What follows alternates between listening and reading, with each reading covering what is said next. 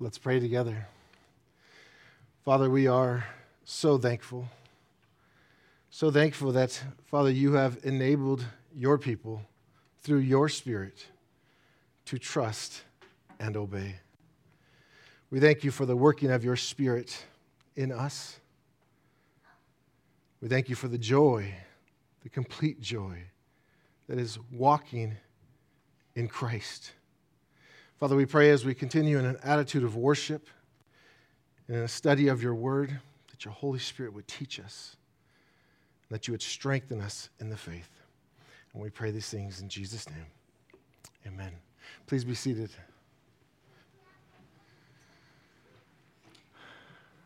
One of the many blessings of being a Christian is to have assurance of salvation.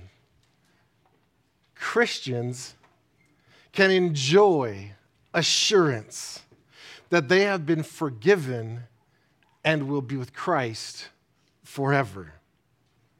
They can rest assured that the penalty for their sins has been completely paid by Jesus and that the guilt of their sin has been taken away. So let me start with a couple questions this morning. How confident are you that your sins have been forgiven?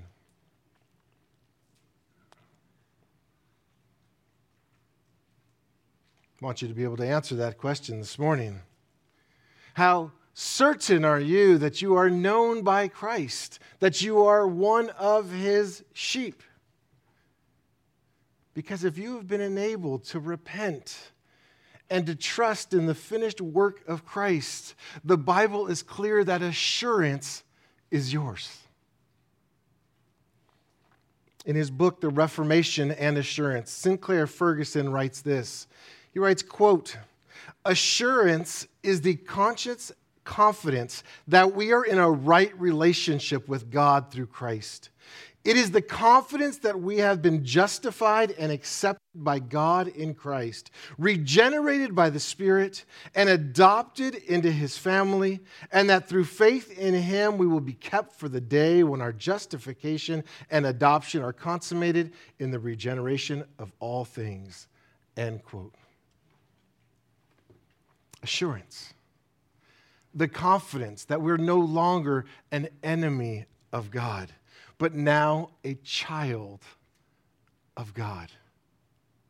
To be able, church, to rest in that, to enjoy that truth, in knowing that God is for us and that Christ's blood has redeemed us and that his righteousness covers us. You know, sadly, on the flip side, there are many who are false converts, who don't truly know God, and they are deceived, and yet they don't struggle with assurance at all. They think they're just fine. They trust in some form of outward action. Perhaps at some point in their life, they've repeated what was known as the sinner's prayer. Or perhaps they came forward during an evangelistic rally. Or, as many of us have, perhaps they've just grown up in a Christian family and take that for granted that since they've grown up in a Christian family, that by default, they are a Christian.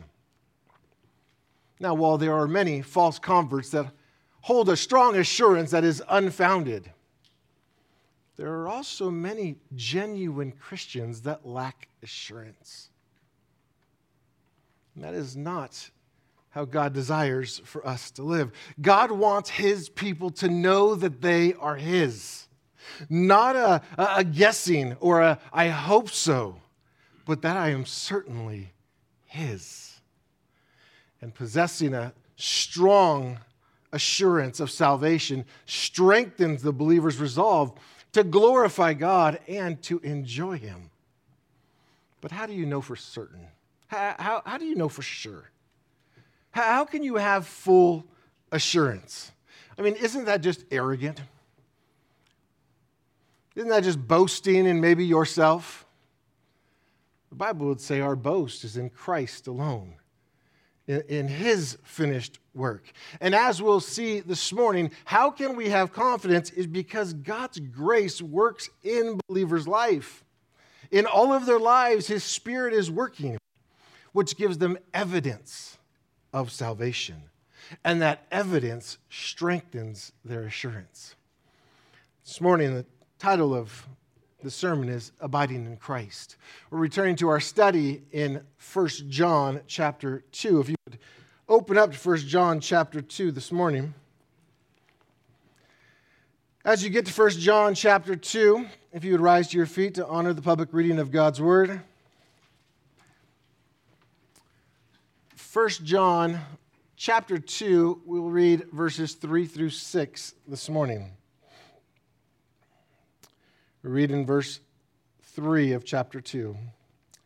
And by this we know that we have come to know him, if we keep his commandments. Whoever says, I know him, but does not keep his commandments, is a liar, and the truth is not in him. But whoever keeps his word, in him truly the love of God is perfected. By this we know we may know that we are in him. Whoever says he abides in him ought to walk in the same way in which he walked. So reads God's holy, inerrant, and infallible word. Please be seated.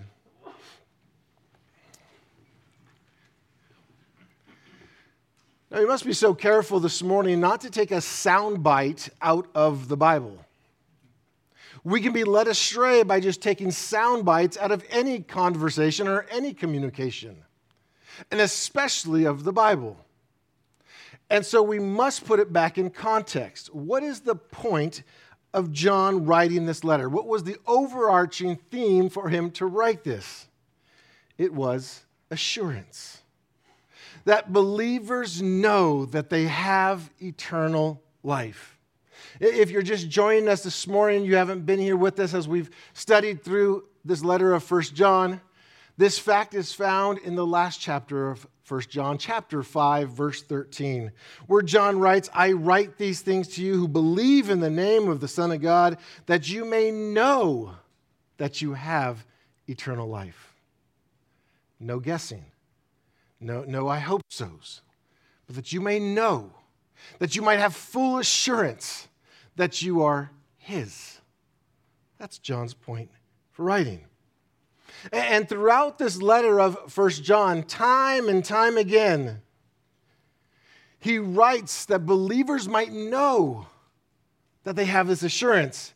And he writes by various tests, ways that we can examine the fruit in our life that would encourage us and strengthen us to know that we are Christ he writes about the things that we believe, the things that we believe about Christ. He writes about how we obey Christ, how we love Him, how we follow Him. Now, as he writes this and he pens this letter, remember his, int- his intention is to encourage us as believers that we have assurance of our salvation. But as he writes, to assure the believer, guess what happens to the unbeliever or the false convert? He exposes the error of their way. But the intention is not to rattle us from our assurance in Christ. The point is to strengthen us in that very fact that those who are His know that they are His. And he points out that there is fruit in the believer's life, that it's evidence that God's Spirit is in them. We must be very careful as we look at verses 3 through 6 not to misconstrue what John is talking about. We must understand what the Bible says about salvation, that we can in no way earn salvation, that it is not based upon our works not in any way. Nothing that we do merits or deserves heaven. And nowhere in Scripture does it say that we must prove ourselves worthy of the gospel in order that salvation might occur. As a matter of fact, we know that Jesus came to save sinners, wretches, those who cannot save themselves. And yet, there is much confusion about assurance. For some of you who grew up in a Catholic church, perhaps that has brought some confusion along. The Catholic Church teaches that God has done his part in salvation, and now you have to hope that you can do your part, which you never know if you're able to fully do. It is both God and you, which is a work of salvation in that teaching. Church, that is not what the Bible teaches.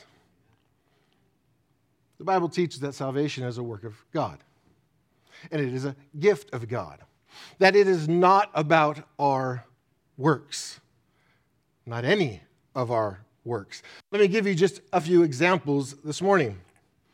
Ephesians chapter 2, verses 8 and 9. Many of you are very familiar with these. For by grace you have been saved through faith and this is not of your own doing, it is the gift of God, not a result of works, so that no one may boast. You a note taker? Make sure you got that one down Ephesians 2 8 9. It's not of our works, it's not a result of anything that we have done. Salvation is a gift from God.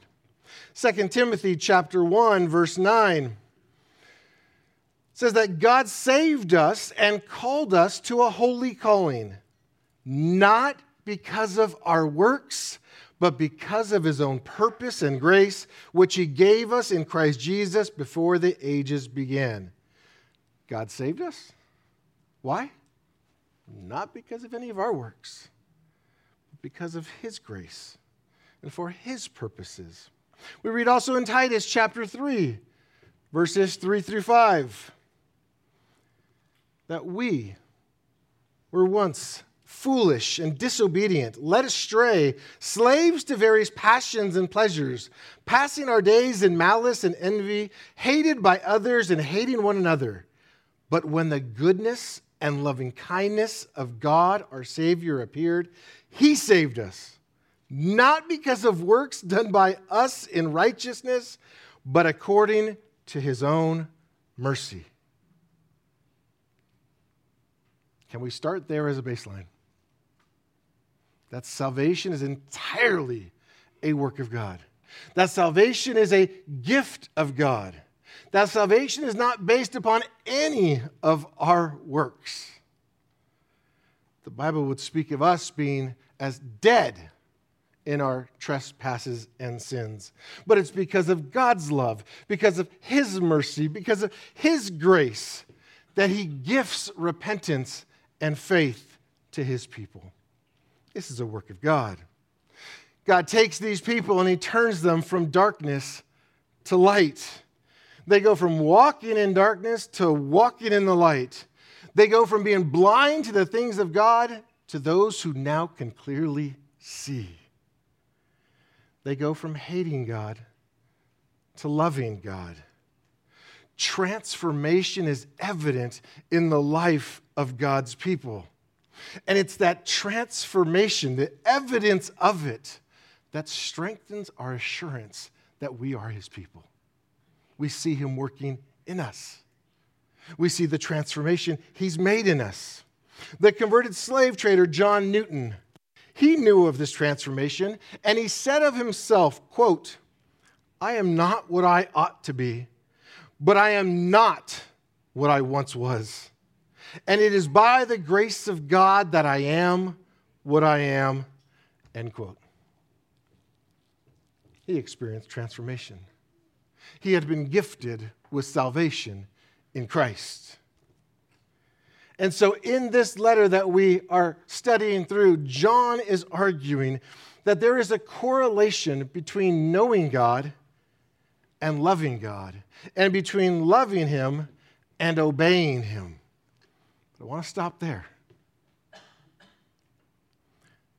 This does not earn salvation. Obedience doesn't bring forth salvation. Obedience is evidence, it is fruit that you are truly saved. Do we understand? We can't get these backwards. So, this morning, as we look to these verses, verses 3 through 6, will see three responses in the believer's life that strengthens their assurance. Remember, John's point is that you might know that you have eternal life, that you might rest in God, that you might enjoy Him. And as we look at these three points, they are not isolated points, but they're all interrelated. They, they overlap one another. I've broken them down as these three obeying Christ, loving Christ, and following Christ. So let's look at the first one, obeying Christ.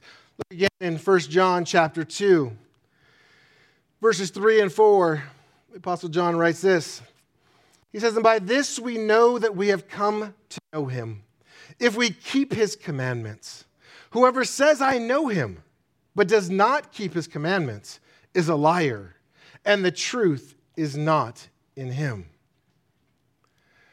John begins here with a focus on knowing God. It is safe to assume and to infer or to imply here, especially upon this quotation in verse 4 that says, I know him, that the false teachers of John's day were teaching that salvation was gained through some type of knowledge. It was a higher knowledge, a special enlightenment.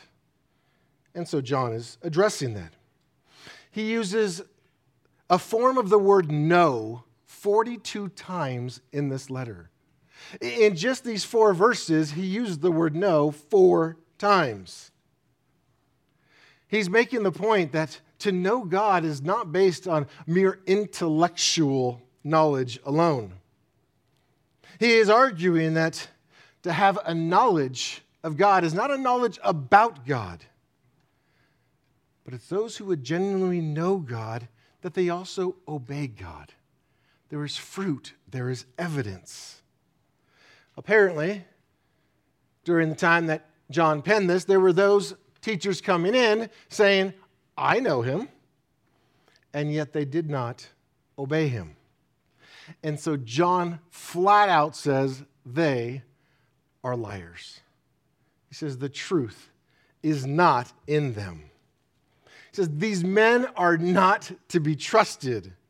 Their lack of obedience has testified to their lack of genuine knowledge of God. Paul writes a similar statement when writing to Titus. He says in Titus chapter 1 verse 16. He says they profess to know God, but they deny him by their works. They are detestable, disobedient, unfit for any good work. You shall know them by their fruit.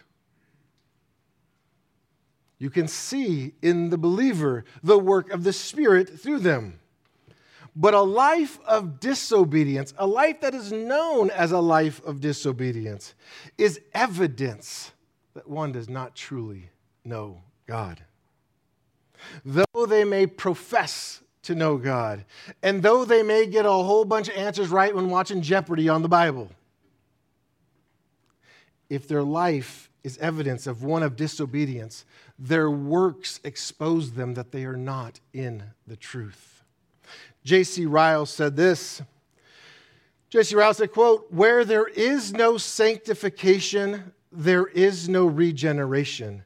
And where there is no holy life, there is no new birth. End quote. There's evidence in the life of believers. For us, beloved, who are in Christ, that encourages us. When we see the fruit of God's Spirit within us, it gives us assurance of our salvation. But again, John writes, There are those who say, I know him, and yet they don't obey him. At the end of the Sermon on the Mount, Jesus said this in Matthew 7, verse 21. He said, Not everyone who says to me, Lord, Lord, will enter the kingdom of heaven, but the one who does the will of my Father who is in heaven. What is he speaking about? Those who genuinely know him will obey him that there'll be evidence of his spirit within them. This is not a work that we put on ourselves. It's not that we strive it in our own power and say, somehow I need to obey. It is evidence that His Spirit is within us, working in and through us for His good pleasure. John writes in his gospel in John chapter 3, verse 36 Whoever believes in the Son has eternal life. Whoever does not obey the Son shall not see life, but the wrath of God remains on him. I want to read that again. John 3:36. Whoever believes in the Son has eternal life. There it is. Assurance. If there's genuine belief, there's genuine transformation through the Spirit. But the flip of that, John writes, whoever does not obey the Son shall not see life, but the wrath of God remains on him. Meaning, if there's not transformation, it means it's because there was no regeneration because you have not received a new heart in the Spirit of God. Spurgeon would say of this Spurgeon said, quote, The man that says, I know Christ, and does not keep his commandments is making his own damnation sure. He signs, seals, and stamps it every day. By his profession of being a follower of Christ, he confesses that he knows what he ought to be Yet by his actions, he proves that he is not what he ought to be. And so he is bearing witness against himself, judging himself, condemning his own soul, and challenging the dread sentence of everlasting perdition. God save us from such a lie as this. End quote.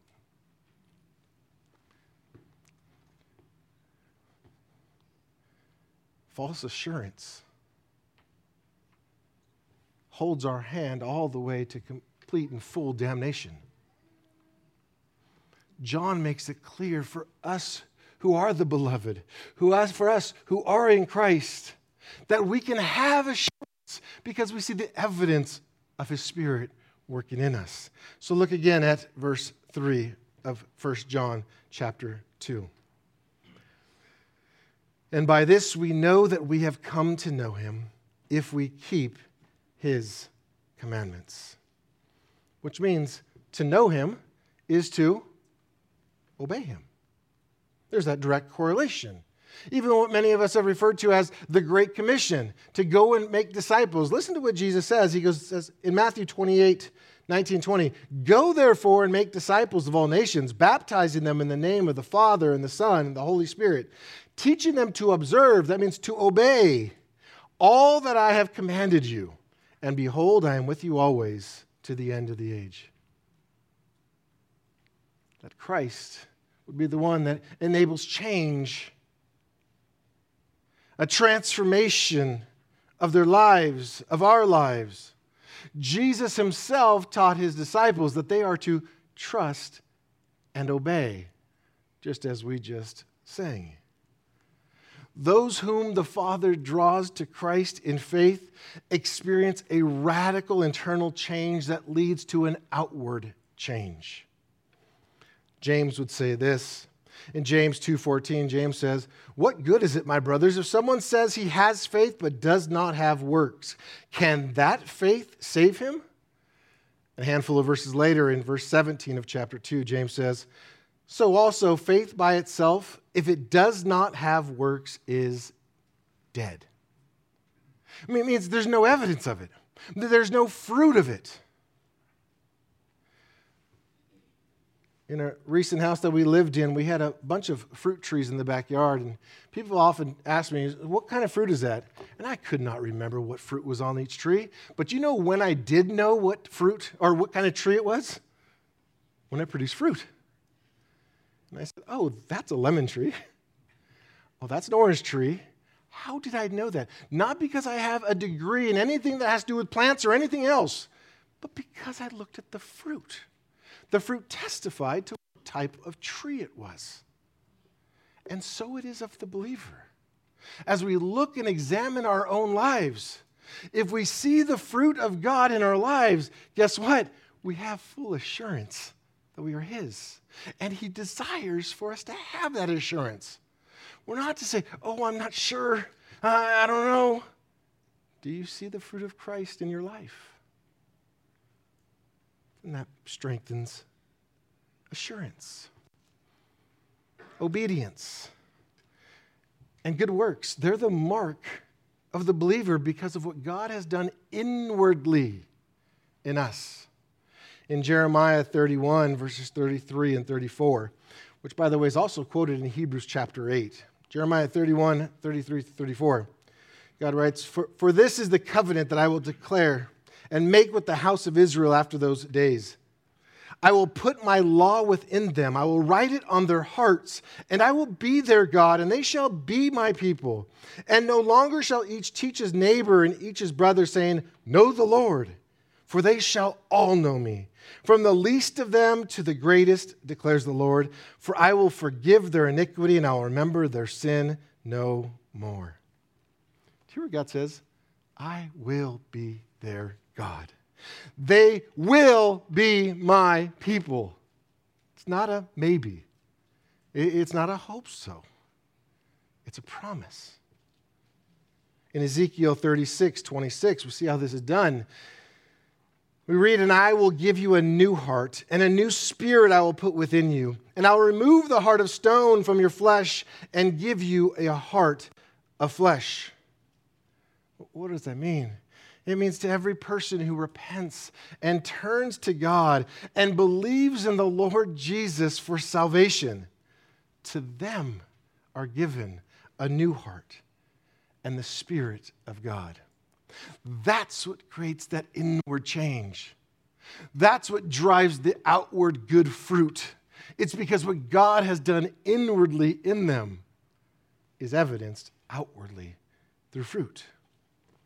Elsewhere in this letter of 1 John, John equates truly knowing God as abiding in God. If you flip over to 1 John chapter 3, just probably a page ahead from where you are in 1 John.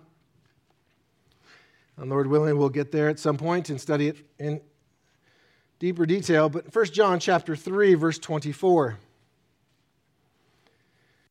Whoever keeps his commandments abides in God, and God in him. And by this we know that he abides in us, by the Spirit whom he has given us. You see, you see, those who truly know God, those who have fellowship with God, are those who obey God. It's the same correlation he's making.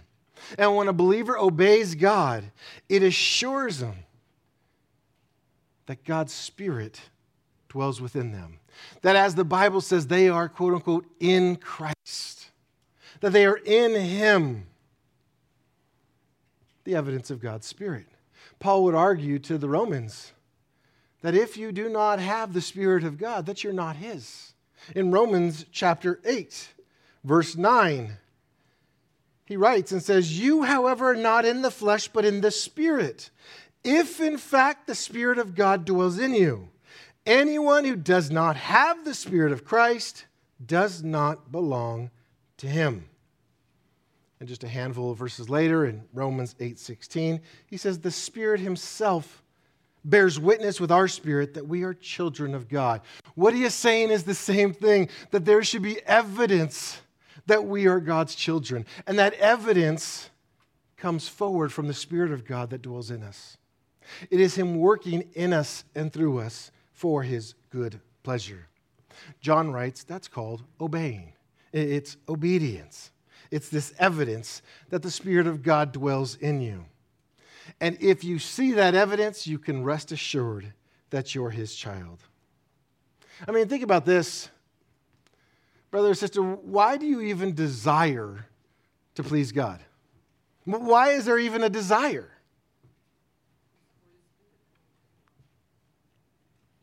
Because of the work he's done in your heart. He's regenerated you, he has saved you. He's given you the desire to want to obey Him. But here's the thing for us as believers our obedience is imperfect. So, what do we do when we read something like this? That those who know God obey his commandments. Because even us with who have been regenerated, given a new heart, have a desire to please him, evidence that we are his, we still do so so imperfectly. I'm going to quote Spurgeon again. Spurgeon said this By reason of the fall, we can, cannot perfectly keep the commands of Christ, but the heart keeps them as the standard of purity, and it would be perfect if it could. The Christian's only desires to be exactly like Christ. It pains him that he falls short of his image. It gives him great joy if he can feel that the Holy Spirit is working in him. Anything like conformity to the divine will. End quote. What does that mean? It means as we see God remotely working in us, that we see evidence of fruit. It's not that when I went in my backyard and I looked at the lemon tree, that it had a thousand lemons on it, that I said, now you're a lemon tree.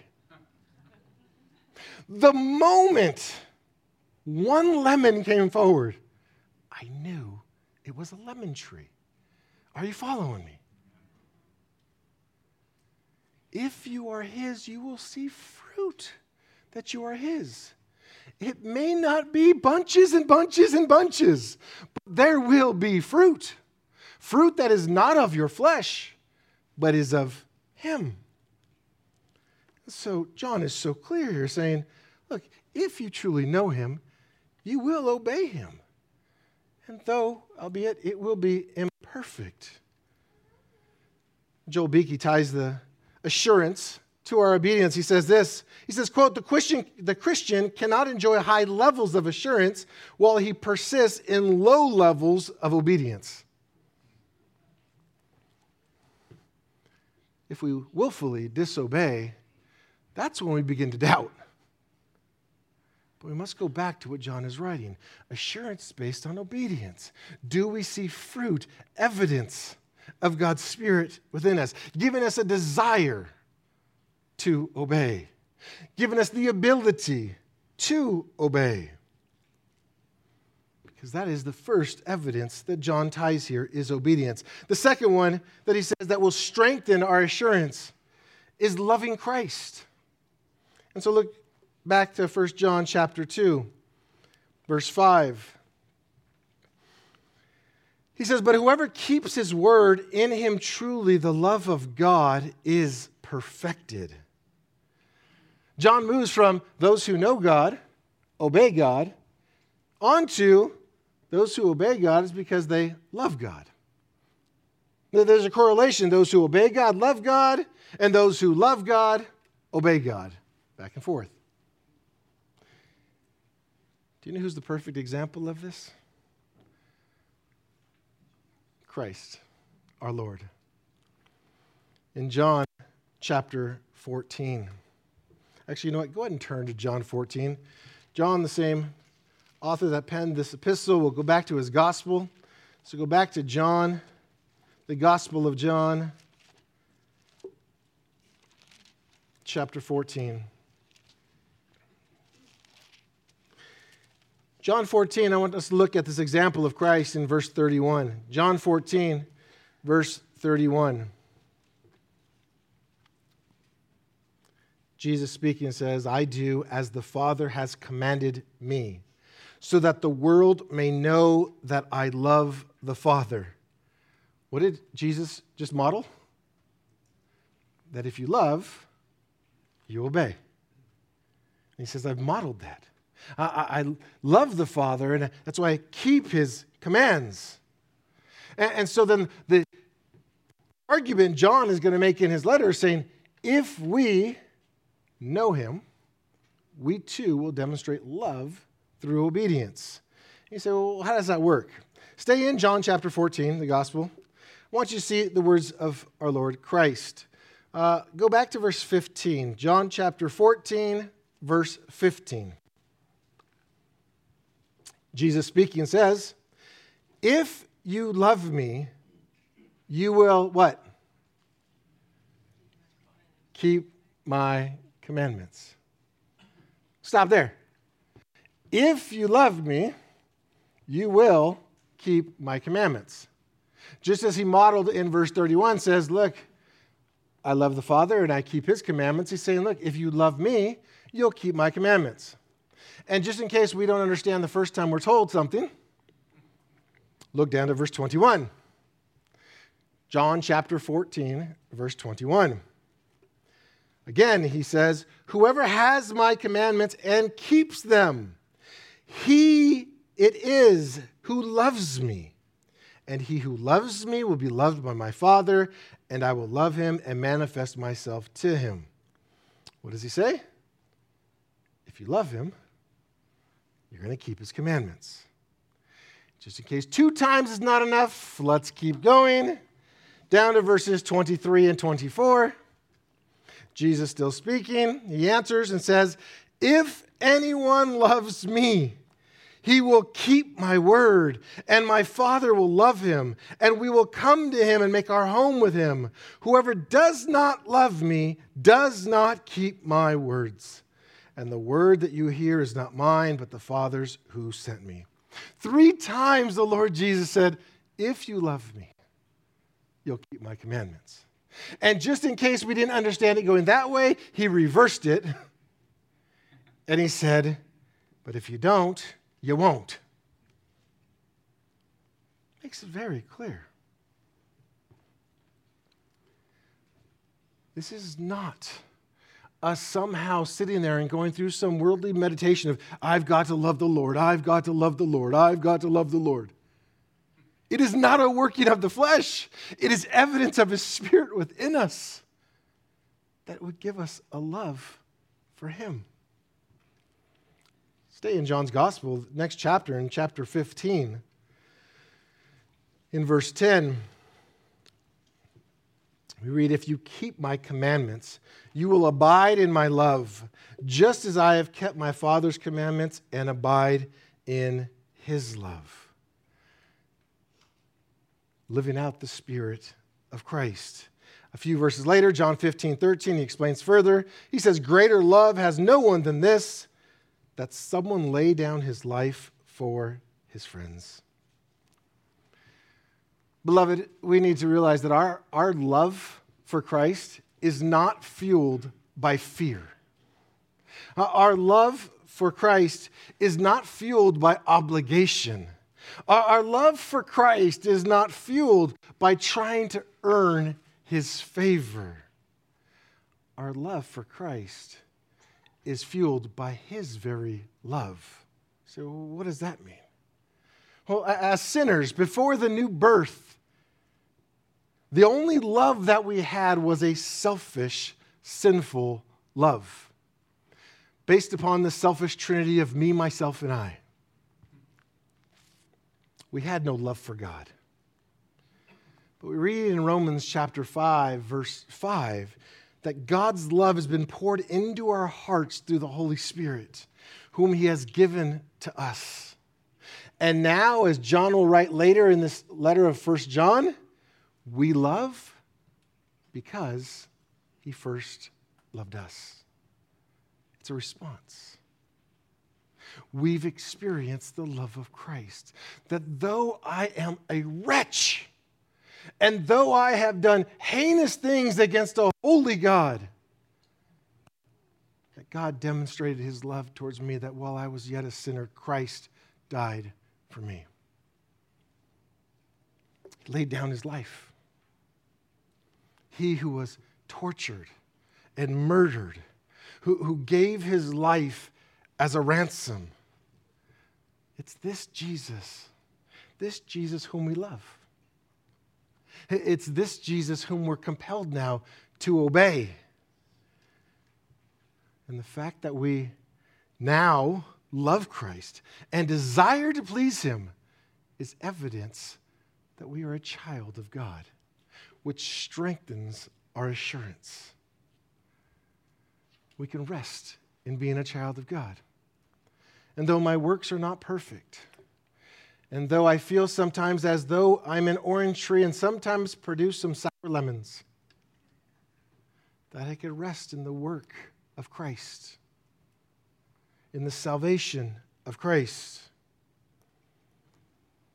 If I see fruit, I can rest assured, as, as Paul would write to the church of Philippi, to the believers there in verse, uh, chapter 1, verse 6 of Philippians, he says, I am sure of this, that he who began a good work in you will bring it to completion at the day of Jesus Christ.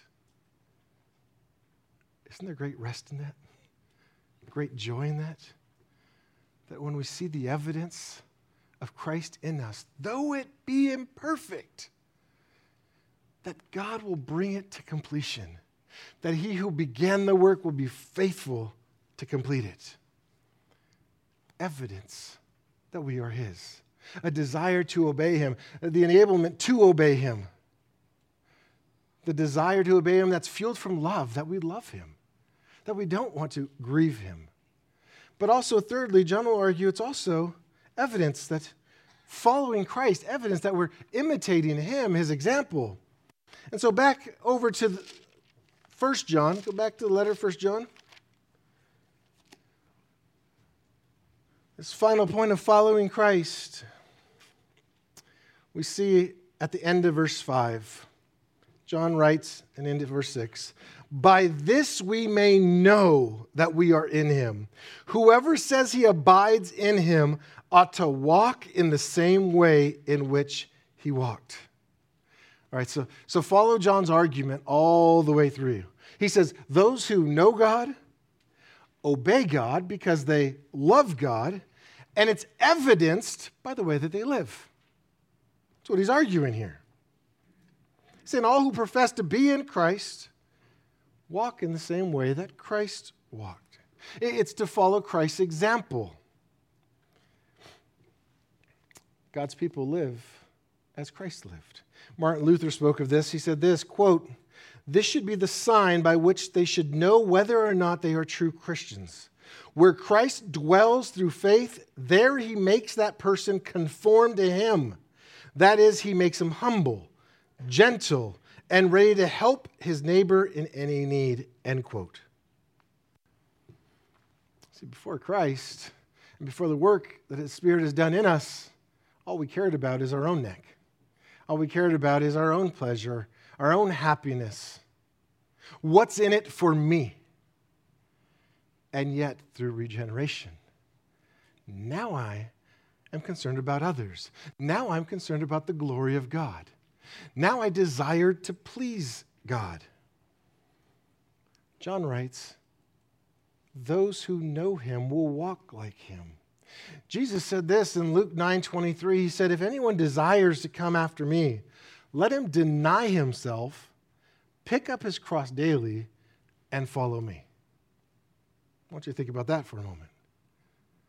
Follow who? Follow Christ. How do I follow Christ? I got to deny myself, pick up my cross, which means dead man walking, and, and follow the example of Christ say, Well, I thought you said this wasn't in your own strength. I thought this is not a work of you. It is not, it's because you are His. We heard earlier in the first reading this morning from the Gospel of John, chapter 10, Jesus said in verses 27 through 29, My sheep hear my voice. That's why we follow we hear his voice. He says, My sheep hear my voice, and I know them, and they follow me. I give them eternal life, and they will never perish. No one will snatch them out of my hand. My Father, who has given them to me, is greater than all, and no one is able to snatch them out of the Father's hand. Oh, isn't that good news? Because if this faith was based upon my perfect obedience, guess what? I'm done. And so are you. But because it's based entirely upon Christ's completed, perfect work on the cross, we can rest in Him. And because He is the one who has begun it, He will be the one to complete it. We can be assured that we have this salvation based upon seeing him working through us. We've talked about obedience, we've talked about a love for him. And then we see here in verse 6 whoever says he abides in him ought to walk in the same way in which he walked. Paul the Apostle would write this he would say, Be imitators of me as I am of Christ. It's 1 Corinthians 11 1. In, in Ephesians 5, he would write this in the opening two verses. He would say, Therefore, be imitators of God as beloved children, and walk in love as Christ loved us and gave himself up for us, a fragrant offering and a sacrifice to God. Notice Paul likes to use the word imitator. To imitate is to follow, it's to copy the example of another. And so here's the argument that John is, is painting there, there's an initiation that then leads to imitation. Initiation. Our salvation is a work of God, it is a gift of God. It is not a result of our works. He has done the work, He has initiated it. And because He has given us faith, because He's given us the gift of repentance, we now are to imitate Christ, which means regeneration leads to being like Christ. It's to conform us into the image of Christ. Do you know only those who are in Christ can live like Christ? It's not something you could do in your own power, in your own strength. Why? Because Christ is the believer's source of strength. He is their provision for everything good. We also read that in the, in the second reading this morning in John chapter 15, verses 4 and 5. Jesus said, Abide in me and I in you. As the branch cannot bear fruit by itself unless it abides in the vine, neither can you unless you abide in me. I am the vine, you are the branches. Whoever abides in me and I in him, he it is that bears much fruit. For apart from me, you can do nothing. That's Jesus speaking. But in him, we could bear much fruit. In him, we could be assured of our salvation because we see him working in us and through us for his good pleasure. Beloved, his spirit now dwells in us. And now, by his spirit, we are to walk as Christ walked. You say, well, you don't know my life and you don't know the internal turmoil that goes on and the, the temptation that goes on within me. God does. Christ put it on flesh, knows temptation. And you know who else? Paul the Apostle wrote about that very type of temptation. Turn with me to Galatians, last place I'll have you flip this morning. Galatians chapter 5.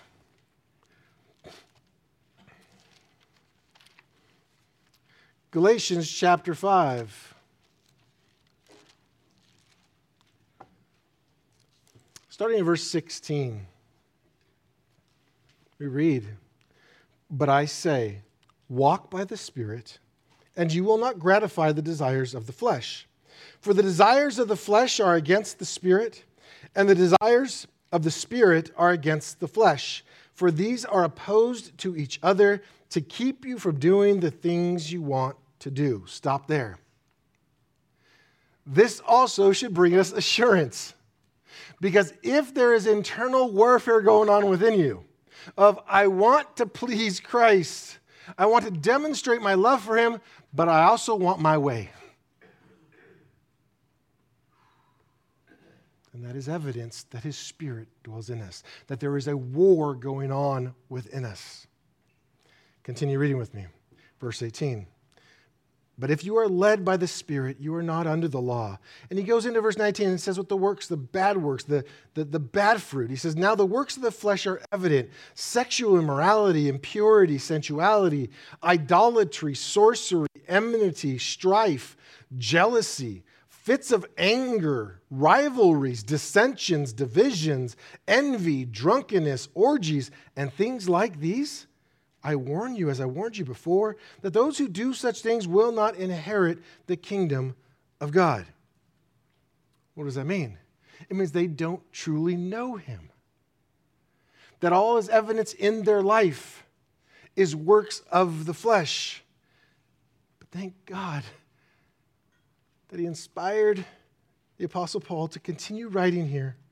He says, But, verse 22, the fruit of the Spirit is love, joy, peace, patience, kindness, goodness, faithfulness, gentleness, self control. Against such things there is no law. And those who belong to Christ Jesus have crucified the flesh with its passions and desires. If we live by the Spirit, let us also keep in step with the Spirit. say, well, why did we read all that?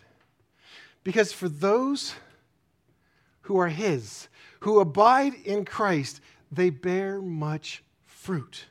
And when they see this fruit in their lives, their assurance that they are Christ increases. Love, peace, patience, kindness, goodness, faithfulness, gentleness, self control, all evidence of the work of Christ working in you and through you. And it's those times where you see that work in you and you see Christ in you that your assurance in Him is so strengthened. The Puritan Thomas Brooks said this. He said, quote, the assured Christian is more motion than notion, more work than word, more life than lip, more hand than tongue, end quote. What does that mean? Means you can see it in them. You see the evidence of Christ in them. You see it by the way they're walking as Christ walked, that they're imitating his example of being kind to others, of being tender hearted, to forgive one another. That we, as the beloved, are to forgive as God in Christ Jesus has forgiven us. When we do that, we see the evidence of God in us. We see the assurance that we are His. Because surely that's not something I want to do. I wanted my rights, I wanted to stand firm. But forgiveness, that's of God. And when we see Him working through us in obedience, in desiring to love Him and and to keep his commandments and to, to follow his example, we stop and slow down and we could be in awe that God is working in us and that we are his children. So, pop quiz. In case you checked out a little while ago and you're like, that was a whole lot, here's a pop quiz. Which of the following, I'm putting you back in school, which of the following guarantees your assurance as a child of God? Is it A, you have been baptized? Is it B, you attend church regularly? Is it C, you read the Bible daily? Is it D, you pray regularly? Is it E, you give generously to the church? Or is it F, you have repented and trusted in Christ's finished work on the cross? Church? I hope you get this one right. Because salvation is not based upon any works of ours. It's based upon the perfect work of Christ. It's what he has done. It is finished. And so, with that said, John argues that you can know that you're his, that you can have assurance. And so, which of the following strengthens your assurance of salvation? Is it A, obeying Jesus? Is it B, loving Jesus? Is it C, following Jesus? Or is it D, all of the above? Hey, we've gone somewhere this morning. For those who are His, they completely agree with what Paul the apostle declared in Galatians 2:20. Paul said, "I have been crucified with Christ. It is no longer I who live, but Christ who lives in me, and the life I li- now live in the flesh, I live by faith in the Son of God, who loved me and gave himself for me. That's the believer. I am now in Christ. Beloved, you are now in Christ. The assurance of salvation is because of what he has done through Christ Jesus. God has done in Christ. And so this morning, may you pause and may you look at the evidence of God working in you and may you rest and rejoice that he who has begun a good work is faithful to complete it. Let's pray.